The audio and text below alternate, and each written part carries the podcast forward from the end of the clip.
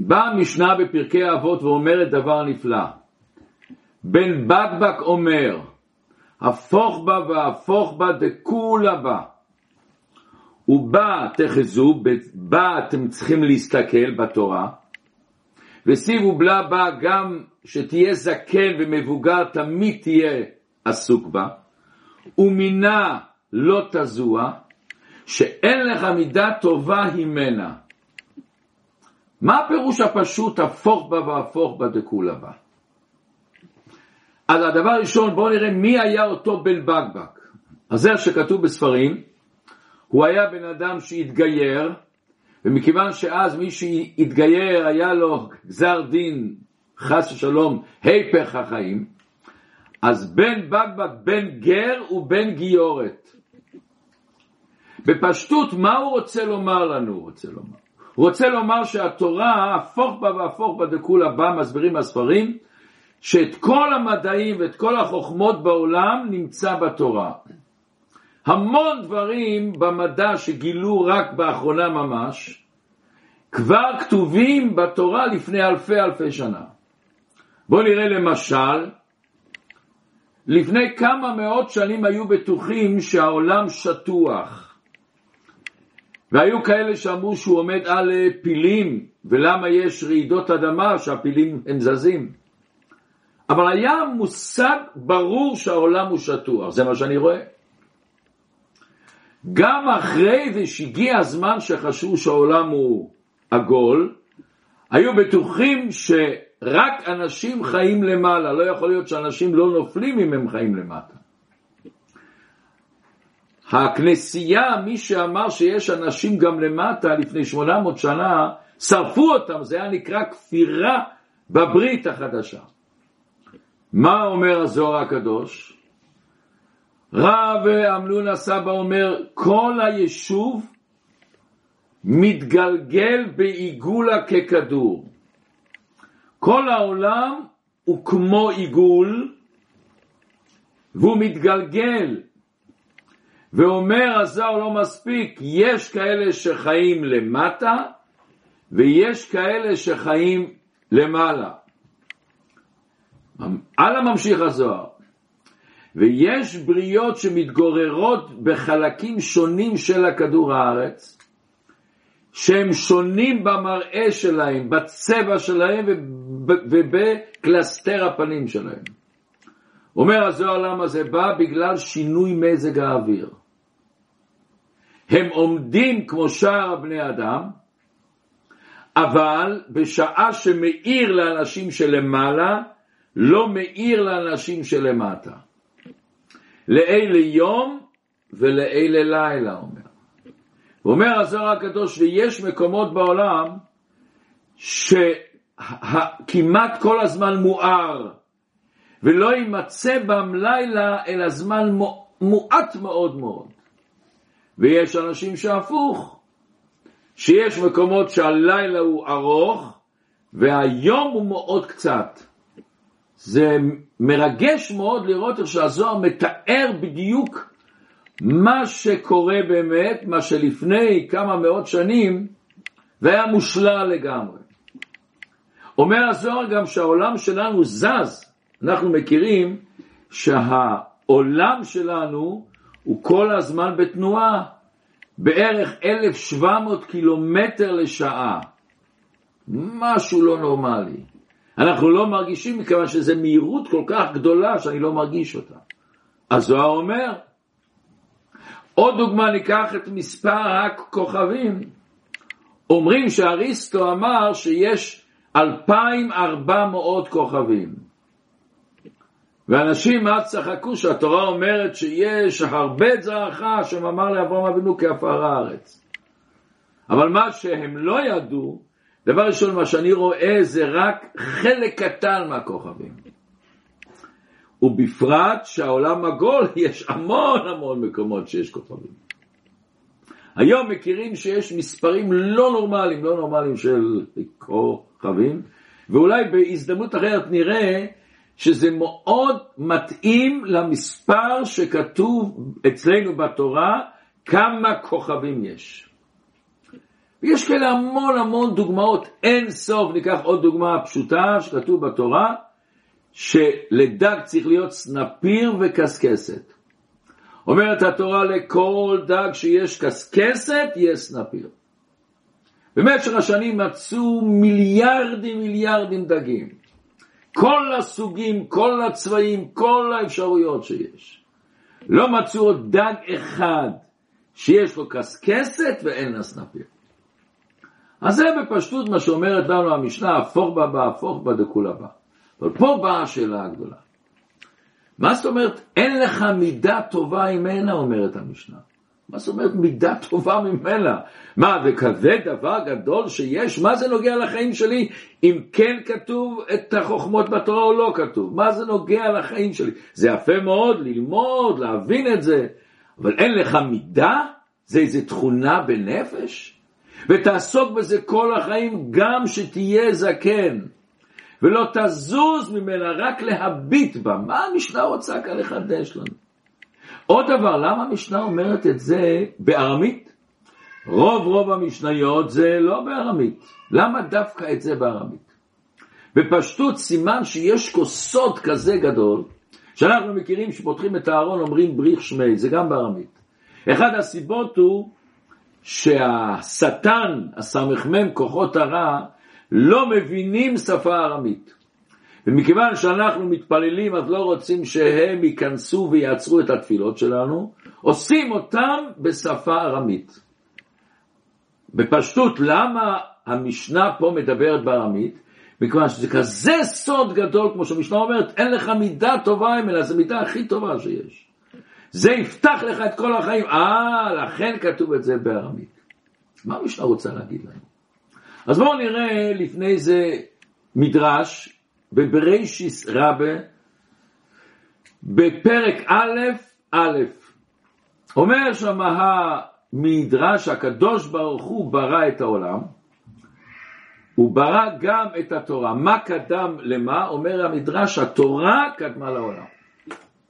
ואחד הנקודות שאומר שם המדרש, כמו שבן אדם שהוא בונה בית, זה שבונה לו, האומן עושה תוכנית, עושה פרוגרם, הארכיטקט עושה את התוכנית, ולפי התוכנית הוא בונה את הבית. קדוש ברוך הוא עשה תוכנית, מה זה התוכנית? זה התורה. אז הוא עשה את התורה, התורה קדמה לעולם, וכשהוא ברא את העולם הוא ברא אותו לפי התוכנית, לפי התורה שכתוב. וכאן שמתחילים לחשוב קצת זה מאוד לא מובן. למה אנחנו עושים תוכניות שהולכים לבנות בית? מכיוון שאם אני אבנה את הבית בלי תוכנית, אז יכול להיות שאני אעשה את הסלון גדול מאוד, ולמטבח לא יהיה מקום כמעט. אני אעשה את, ה, את, ה, את המטבח גדול, ולא יהיה מקום לחדר שינה. אז מתכננים שכל דבר יהיה במקום שלו. לא לעשות שגיאות, לא לעשות שגיאות. אבל לכאורה אצל הקדוש ברוך הוא, מה הוא צריך את התוכנית? הקדוש ברוך הוא צריך תורה שזה תוכנית בשביל לברוא עולם. אין סוף, אין גבול, אז הוא יכול לעשות איך שהוא רוצה. עוד נקודה, שבן אדם עשה תוכנית, מה קורה אחרי שהוא גמר את הבית שלו? האם הוא שומר את התוכנית הזאת? הוא לא שומר את התוכנית הזאת. למה? עשיתי את הבית. אז למה השם שומר לנו את התורה? חס ושלום. אם זה רק תוכנית, זה רק אמצעי לבנות בלי שגיאות, אז למה עכשיו צריכים את התוכנית? המדרש פה נותן לנו הגדרה נפלאה מהי באמת התורה. ונורא מעניין. אני לא פעם ולא פעמיים, וגם אתם בוודאי שמעתם, יש אנשים שרוצים אה, להסביר לאנשים שלעת עתה לא שומרי תורה ומצוות מה זה תורה, אז אומרים כמו שאתה קונה מכונת כביסה, מכונת ייבוש, מצלמה חדשה, יש לך ספר הוראות שמתאר איך להשתמש הכי טוב, שאתה לא תשרוף את המכונה, לא תשתמש איתה בצורה לא טובה, לא תגלה את הפוטנציאל שיש לה. אז הרבה אומרים, אם הקדוש ברוך הוא ברא עולם, הוא נתן לנו את הספר הוראות, התורה ספר הוראות. יפה מאוד.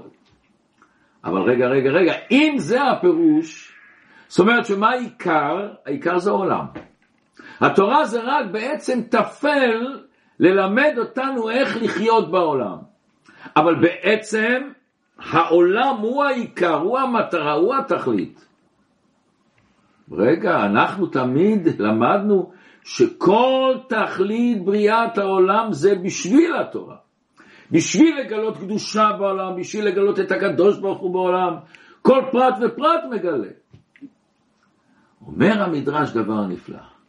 כשאתה עושה תוכנית, נכון, יש גם את התוכנית פרקטית לא לעשות שגיאות, אבל יש בתוכנית עוד משהו.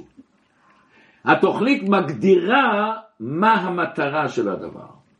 כשאני הולך לארכיטקט ואני אומר לו, תעשה לי תוכנית על הבית שאני רוצה. אז הוא שואל אותי, רגע, מה אתה רוצה? אתה רוצה דירה? אתה רוצה בית ספר? אתה רוצה בניין משרדים? אתה רוצה בית חב"ד? מה אתה רוצה? ולפי זה שאני, שאני מגדיר לו מה אני רוצה, אה, לפי זה הוא מתכנן את החדרים, את הפרוזדורים, את הדלתות, את כל הדברים הוא בונה.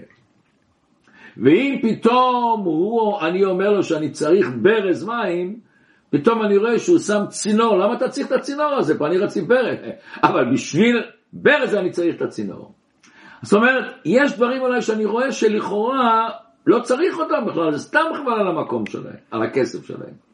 אבל מכיוון שהארכיטקט הזה יודע מה המטרה של הדבר, הוא עושה את כל הדברים בכדי שיהיה מה שאני צריך.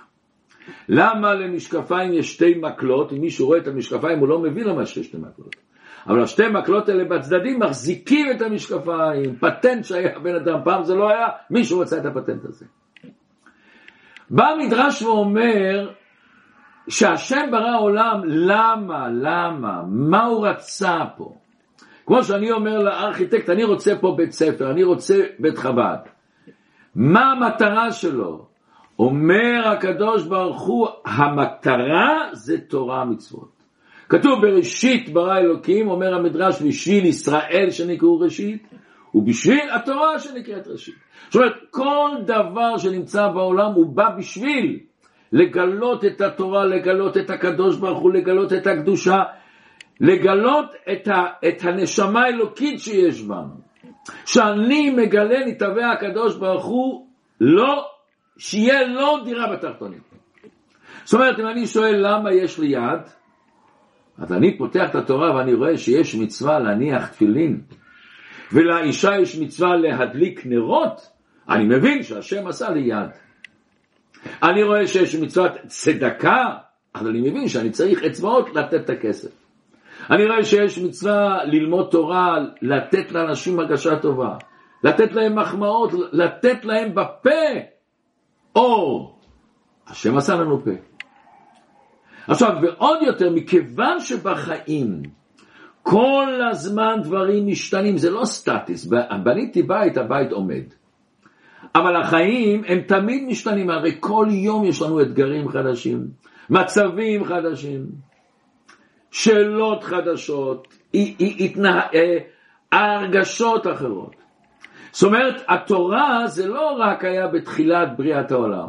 כל רגע ורגע, כל דבר ודבר שקורה לנו בחיים, זה בא מן התורה, למה? המטרה שלו לגלות את התורה, לגלות את הקדושה. למה פתאום אני פוגש מישהו שהשם ישמור הוא במצב רוח לא טוב? אה, התוכנית כתובה בתורה, מה התוכנית? תיתן לו איזה הרגשה טובה, תן לו כסף, תן לו מחמאה, זה בדיוק האתגר שלך עכשיו, בשביל זה נברא העולם ברגע הזה בשבילך. במצב הזה, בסיטואשן הזה. וכל שינוי יש לו עניין. יש כזה סיפור שפעם היה איזה בן אדם שהלך לחייט שיתפור לו בגד, חליפה, מכנסיים. הוא מתחיל למדוד והוא רואה שהכתף השמאלית קצת מדי נמוכה. והוא רואה שהיד הימין קצת יותר ארוכה מצד שמאל. במכנסיים גם רגל אחת יותר קצרה, קצת. אז הוא עשה את הבגד שמתאים לו בדיוק אותו דבר. וכשאותו בן אדם בא והוריד את, את החליפה ואת המכנסיים ותולה את זה על, ה, על הקולב, פתאום רגע, רגע, רגע, רגע, למה פה זה יותר נמוך, פה זה יותר גבוה, פה יותר ארוך, פה פחות, מה זה? הולך לחייט, אומר לו, מה עשית לי בגד עקום? מה עשית בגד עקום? אומר לו החייט, לא, לא, לא, הבגד הזה עשה שאתה ישר. הבגד הוא בשבילך. כשעושים בגד לא לפי הזמנה בבית חרושת, עושים אותו דבר, ואתה צריך להתאים את עצמך לבגד. פה הפוך, הקדוש ברוך הוא, אה, סליחה, אותו חייט עשה את הבגד שמתאים לך לעשות אותך ישר. אם בחיים אנחנו רואים לפעמים שקורה לנו דברים שנראים לנו שזה עקום, שזה לא צריך לקרוא ריבונו של. מישהו בא ואומר לי איזה מילה והוא פגע בי. למה זה קרה ריבונו של? למה זה קרה? מכיוון שזה מגלה את היושר שלך, את העוצמה שלך. איך? הוא פגע בך ואתה מחייך ואתה מעל הדברים. אתה אומר לו מילה, אתה אומר לו, אתה יודע, כן, אתה צודק, אה, ו... אבל אתה הרבה יותר טוב ממני. אתה פתאום מגלה קדושה בעולם. וזה היופי של התורה, שבכל דבר אתה מוצא את השליחות שלה. יש כזה סיפור שפעם היה איזה אזור שלא ירד גשם. עשו אסיפה כל האנשים והחליטו מה עושים. מישהו אומר יופי, יש לי רעיון. יש כזה כלל אומרים שלפני שיש גשם, החתולים יש להם חוש מאוד רגיש, והם מיד הולכים על יד התנור. ואחרי כמה זמן, חצי שעה או משהו כזה, פתאום מתחיל גשם. הם מרגישים באוויר שהולך לרדת גשם, מרגישים באוויר את הקור, ואז הם הולכים.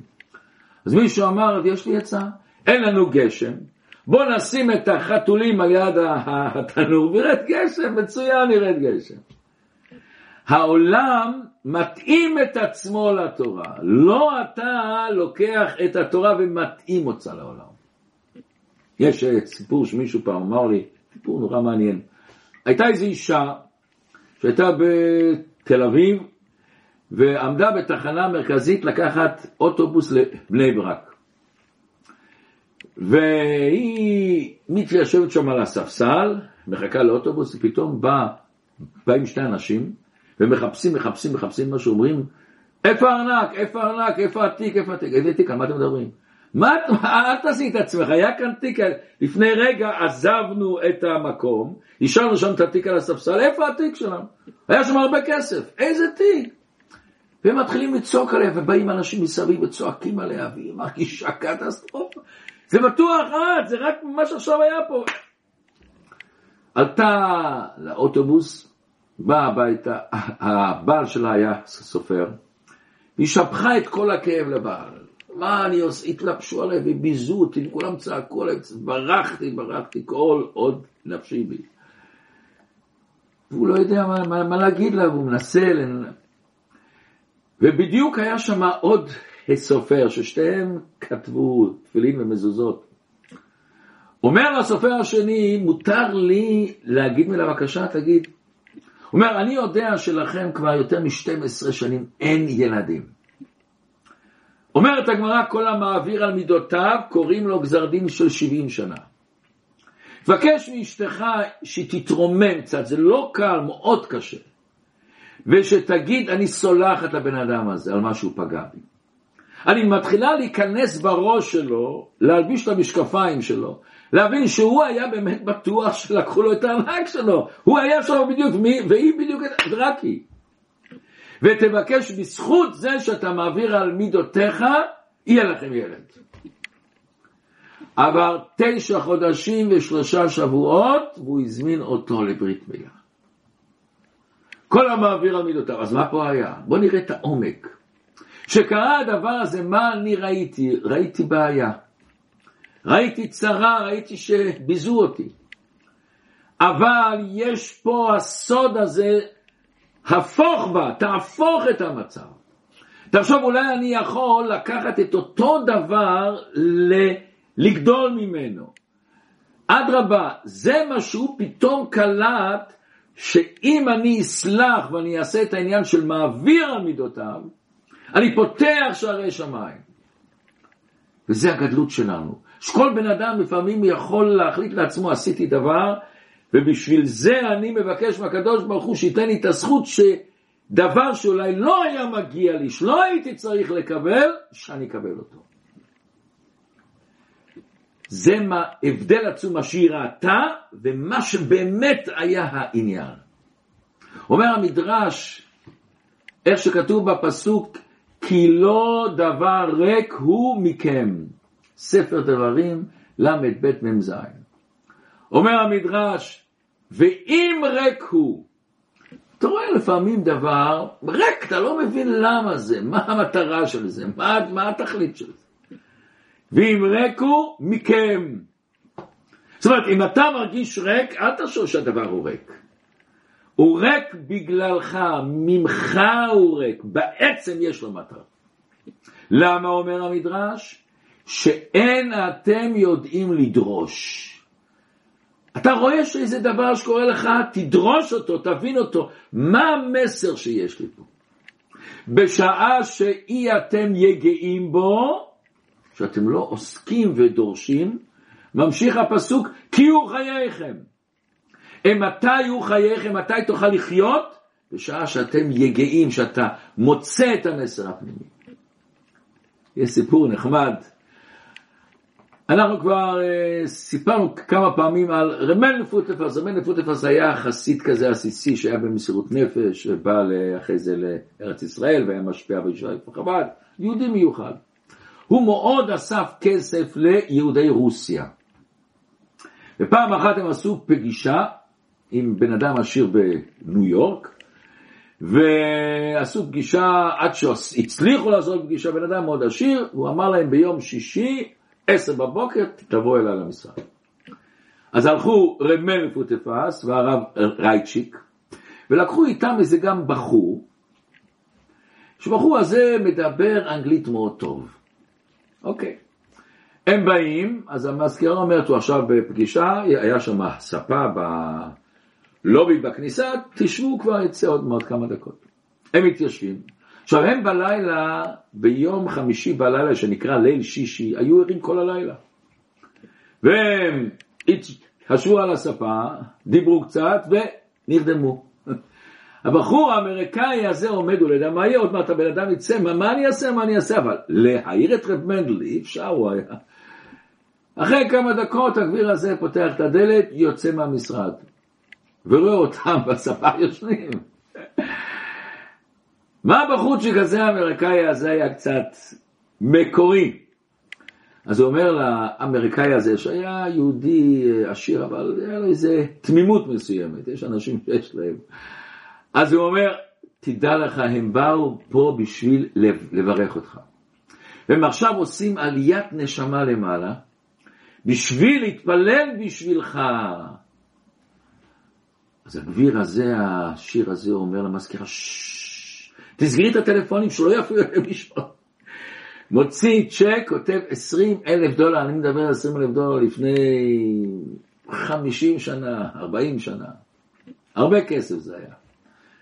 ואביו אמר לבחור של זה, אל תעיר אותם שהם יקומו, שיגמרו את התפילות, אל תיתן להם את הכסף. אוקיי, אחרי כמה זמן הם ויתרו, הוא מביא להם את הכסף, מספר את הסיפור. אז רמל פוטפס אומר לבחור הזה, יש לך עוד איזה משרד שאפשר ללכת לישון ולקבל 20 אלף דולר, יש לך כזה משרד. זאת אומרת, אתה לפעמים צריך להבין מה אתה יכול, מה המסר שלך בדבר. זה גם אם חס שלום יש דבר שלא מסתדר לנו בראש, אבל אותו דבר גם הפוך, שיש לנו ברכה. אומר המדרש בבראשית רבה, פרק ט"ז ב', אמר ריש לקיש, לא היה העולם ראוי להשתמש בזהב.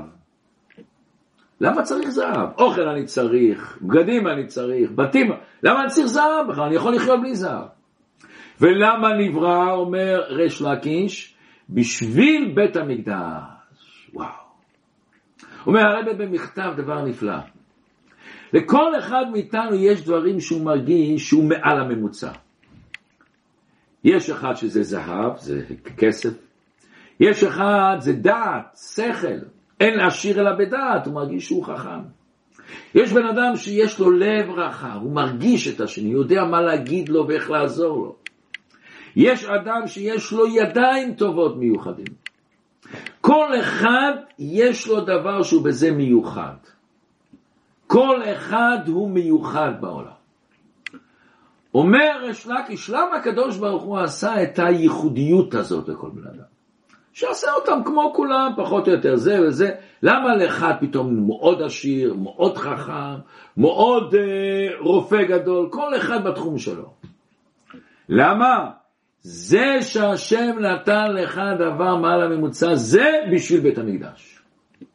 זה ה-GPS להגיד לך איפה אני צריך להתרק, להתרכז.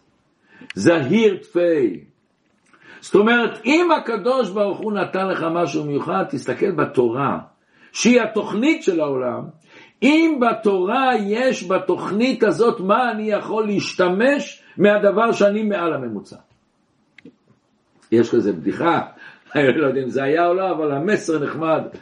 פעם הרב אוסף את האנשים של הבית כנסת ואומר להם, יש לי בשבילכם בשורה טובה ובשורה רעה. מה אני אספר בהתחלה? אז אומרים לו, תספר בהתחלה את הבשורה הרעה, שישאר לנו הבשורה הטובה בפה. אז הוא אומר, תשמעו, יש בבית הכנסת בגג יש איזה חור ויש דליפה של מים. מים נוזלים, נוזלים, נוזלים.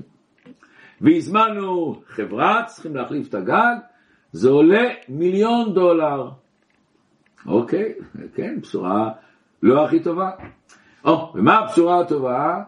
מצאתי את הכסף, הוא נמצא בכיס שלכם, הוא נמצא. המיליון דולר נמצא בכיס שלכם. מה הבשורה הטובה פה? אם הקדוש ברוך הוא עושה חור בגג, זה בשביל שאנחנו נזכה לבנות בית הכנסת. בשביל שאנחנו נזכה לתת צדקה, זו הבשורה הטובה. הטובה היא שיש לנו את זה. זה מה שאומרת לנו משנה, הפוך בה והפוך בה דכולה בה. הדבר הראשון, מה זה הפוך בה? גם אם נראה לך שזה לא מסתדר, תהפוך. אל תחשוב שהעולם הוא עיקר והתורה היא רק לסדר את העולם, תהפוך את זה. התורה היא עיקר, השליחות שלך, המטרה שלך, הייחודיות שלך זה העיקר. וכל פעם שיש לך איזה מצב מסוים לא קל, שיש לך אתגר, או כל פעם הפוך שיש לך פתאום שפע ברכה, וואו, מה אני משתמש מזה לקדושה? הרי אנחנו כולנו מכירים את אסתר המלכה. אומרת הגמרא בת כמה היא הייתה, כשהיא הלכה לאחשורוש, דעה אחת היא הייתה בת 40, דעה אחת אפילו הרבה יותר. וכשהיא שמעה שמחפשים בת בשביל המלך, אפילו שהיא לא הייתה הכי יפה, היא התחבאה. למה התחבאה? היא לא רצה שיתפסו אותה. ארבע שנים, ארבע שנים חיפשו, והיא ארבע שנים לא עזבה את בית של מרדכי. אומרת הגמרא לפי דעה אחת, היא הייתה האישה של מרדכי. היא הייתה יתומה מאב ואם. ארבע שנים להתחבא שאולי אולי יתפסו אותי, אבל שכנים סיפרו שיש שם איזה אישה, לקחו אותה, וכל הנשים שמו פסמים ושמו משחות, היא לא רצתה, היא לא רצתה שיבחרו בה. היא לא אמרה את השם שלה, למה מי התחתן עם מישהי שאומרת אני לא רוצה להגיד את השם שלי. זאת אומרת שיש כאן משהו, אנחנו היינו מוצאים שידוך לבן או לבת שלנו אם הצד השני אומר אני לא מספר את השם. אוקיי, והוא התחתן איתה אבל היא נקראת אנוסה, אין לה ברירה. אז אם היא אנוסה והיא הייתה עם אחשורוש, היא לא נאסרה על בעלה, כשהיא אנוסה. ואז פתאום היה את כל הגזרה שהוא אמר להשמיד ולהרוג ולאבד את כל היהודים, ואז מרדכי אומר לה, מי יודע אם לעת כזאת הגעת למלכות. לכי, והיא לא רצתה, למה היא לא רצתה? פה היא כבר לא אנוסה, פה היא עושה ברצון שלה. היא כמו מאשרת את הקשר שלה עם אחשורוש, וזה מה שכתוב, שהיא נאסרה אחרי זה באמת על בעלה. אומרת הגמרא שהיא עומדת בחצר בית המלך הפנימית, אמר רבי לוי, כיוון שהגיע לבית הצלמים, נסתלקה ממנה השכינה. ראה עבודה זרה, השכינה הסתלקה ממנה. ואז מה היא אומרת? כתוב בספר תהילים, פרק כ"ב, קיילי קיילי למה עזבתני. בפשטות, היא שואלת רבונו שלם, למה?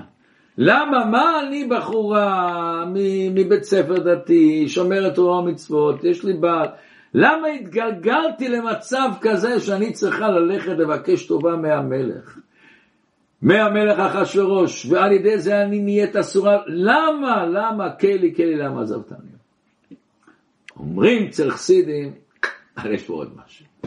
לא קלי, קלי, למה עזבתני? קלי, קלי, למה עזבתני? אם אני מרגיש לפעמים עזוב, מה זה אומר לי? מה אני צריך, כמו שאמרנו, אם זה ריק, זה ממך. מה אני צריך לחפש, לטרוח, הפוך בה והפוך בה, תהפוך את העניין, תנסה לברר מה המסר בשבילי. מה אני צריך לגדול מזה, מה אני צריך לעשות מזה. וזה נוכל להבין שאומרת לנו המשנה, אין לך מידה טובה ממנה. זה ה-GPS שלנו לחיים. זה המורה דרך שלנו, זה השביל שלנו. זה כל פעם מרים אותנו. זה כל פעם נותן משמעות לחיים שלנו. זה כל פעם אני מרגיש את הקשר עם הקדוש ברוך הוא. וכל דבר אני חושב, מה השם רוצה פה? מה המטרה שלי? איך אני יכול, מהמצב הזה, מהמחשבות האלה, מהרגשות האלה, איך אני יכול ליצור קדושה בעולם? אתה חי בעולם אחר, אתה מרגיש בעולם אחר. וזה הגדלות שאומרת לנו משנה, אין לך מידה טובה ממנה. ולכן נוכל להבין למה שאלנו בזה בארמית, למה בארמית? פשוט מאוד. הסוד הזה, לא רוצים שהסמ"ך מידע את זה. מסתירים את זה שאף אחד לא ידע מזה. וזה אני צריך לעשות עד 120 שנה. איך אומרת, אומרת המשנה? גם כשאתה זקן, תחיה עם זה. ותחזיק את המידה הזאת, את הכלל הזה, תחזיק בחיים שלך, שזה ירים אותך תמיד. יש סיפור שאישה אחת בארצות הברית, היא, היא הייתה, הייתה להם כזה, כזה, הווילה יפה, עם חצר, ועל ידה הייתה עוד אישה עם, עם וילה בחצר. יופי. הם שניהם שוחחו, דיברו, היא באה אליי, באה אליי, ופתאום באחד הימים היא רואה, מגיע משאית, ומוצאים כאלה פלטות גדולות, והיא עושה קיר בין החצר שלה לחצר של, של השכנה שלה. היא לא מבינה למה, היא לא אמרה לי שום דבר, מה קרה, יש איזה בעיה? עושה קיר, ופתאום אין קשר ביניהם. והיא לא מסבירה. אז מה הראש מיד הולך? אה, כנראה היא, היא הסתכסכה איתי, כנראה אמרתי לה משהו, היא שמעה עליי משהו, לא יודע מה. והיא הולכת למחרת ברחוב, היא עוברת מולה, אז היא החליטה, אני לא, לא אומרת לה שלום, נראה מה שהיא תעשה. היא לא אמרה שלום, גם היא לא אמרה שלום. ופתאום נהיו שתי עולמות, אין קשר, והיא לא מבינה כל הזמן. יומיים לפני חג השבועות, יומיים לפני חג השבועות, היא אומרת לעצמה, בא שבועות, הרי שבועות זה ויחן ישראל נגד ההר כאיש אחד בלב אחד. היא אומרת לעצמה, אני צריכה לשבור את הקרח. היא אומרת לבעלה, מה דעתך אני אעשה בשביל העוג הגבינה? ואני אכתוב לה מכתב יפה, שאני לא יודעת למה, למה היא עשתה את החומה הזאת, למה הסכסוך, אבל אם היא עשה לה משהו לא טוב, אני מבקש את סליחה, ובואי נחזור למה שהיה. ולא אומר היום מאוד טוב. הלכה וקנתה מה שצריך לקנות את כל הדברים, הכניסה בתוך התנור וישבה בסלון וכתבה את המכתב. כתבה מכתב מאוד יפה והכניסה הרבה מחשבה עם בעלה. פתאום היא מריחה ריח הולכת אל התנור, העוגה נשרפה לגמרי. וואו. אומרת לבעלה, מה עושים? מה עושים? אולי מחר אני אתחיל, אבל מחר זה ערב שבועות, יש המון עבודה. אבל אמר, נראה. אוקיי. בבוקר ממש בהתחלת הבוקר פתאום הפעמון מצלצל בדלת.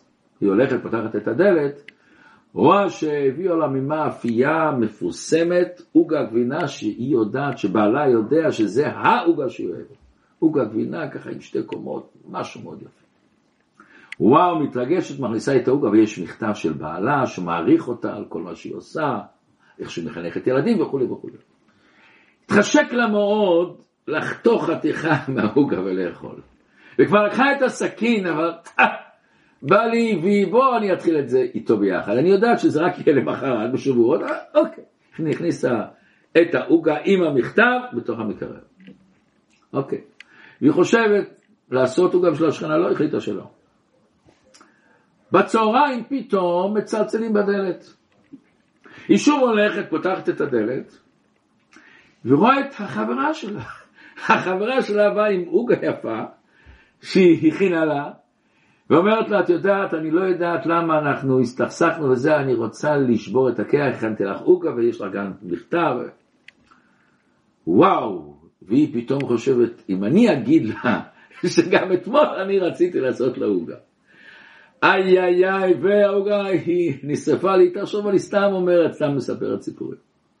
ופתאום עלה לה בראש, רגע, רגע. היא אומרת לה, וואו, את לא תאמין, גם אני הכנתי לך עוגה. הולכת למקרר, לוקחת את העוגה שבעלה שלח לה, החזיקה ראש לקחת את המכתב שהוא שלח לה, שם אותו בצד. לקחה את המכתב שהיא הכינה אתמול, שם את זה על העוגה, ונכנסת לסלון ומביאה לה את העוגה של בעלה, עם המכתב אומר, תראי, אני הכנתי לך עוגה. התחבקו, התחבקו, התחבקו. כמו אצל יעקב ועשיו, לא אותו דבר, התחבקו, יופי. אז היא, היא, האישה השנייה עזבה הביתה, היא הייתה שמחה והייתה שמחה. בעלה חוזר, היא מספרת לו. היא אומרת לו, תסלח לי שלקחתי לקחתי לך את העוגה שלך, אבל uh, אני כל כך הרגשתי שאני רוצה לעשות, לשבור את הקרח הזה וזה, אבל אמר, אין שום בעיה, אין שום בעיה, הכל בסדר, הכל בסדר. ואז, כן, מתחילים להכין לשבועות, פתאום עוד פעם מצלצלים בדלת. פותחת, רואה עוד פעם שליח מביא את אותו עוגה שבעלה שלח לה בבוקר, עוד פעם אותו עוגה. והיא אומרת, זה לא יכול להיות, מכיוון שאני יודע, בעלי כבר אמר לי שהוא הזמין את העוגה הזו שלושה ימים לפני זה, מכיוון שברגע האחרון אי אפשר. והיא חשבה שהוא הזמין עכשיו את העוגה בגלל שהיא נתנה את העוגה לשכנה, אז היא הולכת, איך הצלחת לעשות את זה? אומר, אני לא יודע, זה לא אני, אני לא עשיתי את זה בכלל. מתקשרים למאפייה, הוא מסתכל, מסתכל במחשב, אומר, תראי, קורה לנו לפעמים שמזמינים עוגה וקורה טעות ולא נכנס במחשב. הפעם זה נכנס פעמיים, שלחנו פעמיים. אומר הבעל אין בעיה, אני אשלם, לא, לא, לא, לא, על טעות שלנו אתה לא תשלם. זאת אומרת, התיישבתי על הספה ובכיתי. הרגשתי איך יד הקדוש ברוך הוא. בעלי שולח לי עוגה. מתחשק לי לחתוך חתיכה ולאכול, ברגע האחרון עצרתי. באה השכנה, החזקתי את הראש, להוציא את המכתב של הבעל ולקח את המכתב שלי. הבאתי לה את העוגה. ואז הקדוש ברוך הוא בא ומלטף אותי. לא הפסדת. נותן לי את העוגה שאני רציתי. הרגשתי חיבוק מהקדוש ברוך הוא. זה אנחנו נוכל להרגיש כל פעם שנתבונן ונחשוב את הסוד הגדול הזה, הפוך בה והפוך בה דכולה בה. גם אם דברים נראים לנו הפוכים, תהפוך אותם בחזרה. גם אם הדברים יהיו לא מובנים, תחטט ותהפוך מה המסר פה. שהשם ייתן לנו כל החיים רק עוגות טובות ושנזכה בקרוב ממש לביאת משיח.